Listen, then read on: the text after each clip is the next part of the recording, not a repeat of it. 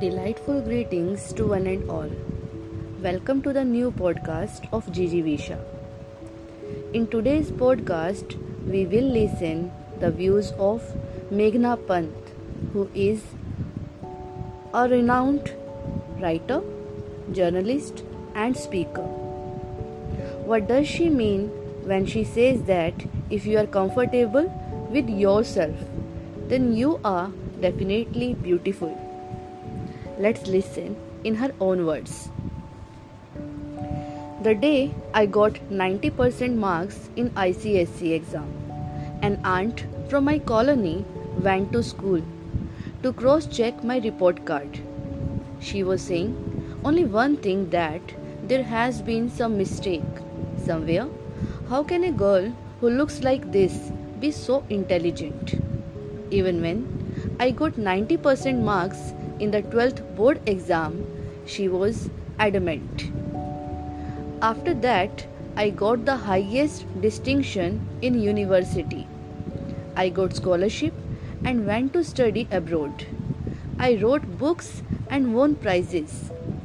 But it was always in her mind that good looking girls can't be smart.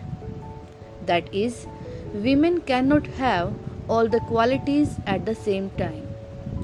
Sadly, I have spent my whole time of life being undervalued like this. I was appreciated on the basis of looks, but not on the basis of talent and ability. Ten years ago, when my first novel was about to be published, I was given all kinds of strange suggestions, like I should wear a sari and carry a jhola with me. I should post blurry photos of cats and books. I should never look at the camera. I should not do makeup except apply too much dark kajal in my eyes. I should never smile at the author's picture on a book. All this so that I can be considered a serious writer. I was told that even a strong writer like Arundhati Roy is judged on the basis of her looks, her clothes, the color of her lipstick, her lifestyle, her shoes, before she writes. But a male writer never has to face such a situation. Recently, the way Sushmita Sen's social media trial was done she again told that the cruel obsession of the society with the beauty of the woman has not ended. This will also agree with Sushmita, whose diamonds have been bought by her own money. We always find some way to devalue what a woman says. Women are still labeled as beautiful and ugly, but their work is not given much importance. I wanted to break stereotypes, so I didn't take any of the above advice. I accepted to be the way I am because, after all, this is the biggest responsibility of an artist to challenge conventions and adopt new ways of thinking. A woman's importance should not be determined by her looks. Women should also not think of themselves as objects.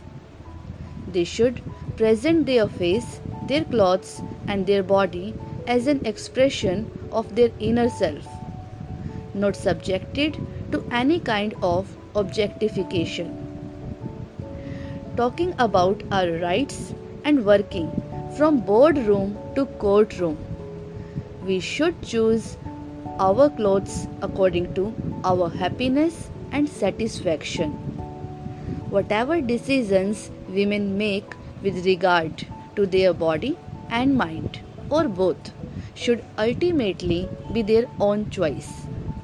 Today, as I finish my fourth novel and ninth book, I am happy to share that the pictures of me printed on my books of me smiling and wearing a skirt have sold thousands of copies. Huh. Because the work of a person is always greater than that. A little lipstick can't destroy the seriousness of your work. Society has already laid down norms of what a writer should look like and how a woman writer should look in that too. That she should conform to the standards of beauty set by men, to look detached, etc. etc. The democratization of beauty will happen only when we sing the song of our beauty to the tune of our personality. Because there can be only one definition of beauty you look how you want. But if you are comfortable with yourself, then you are definitely beautiful.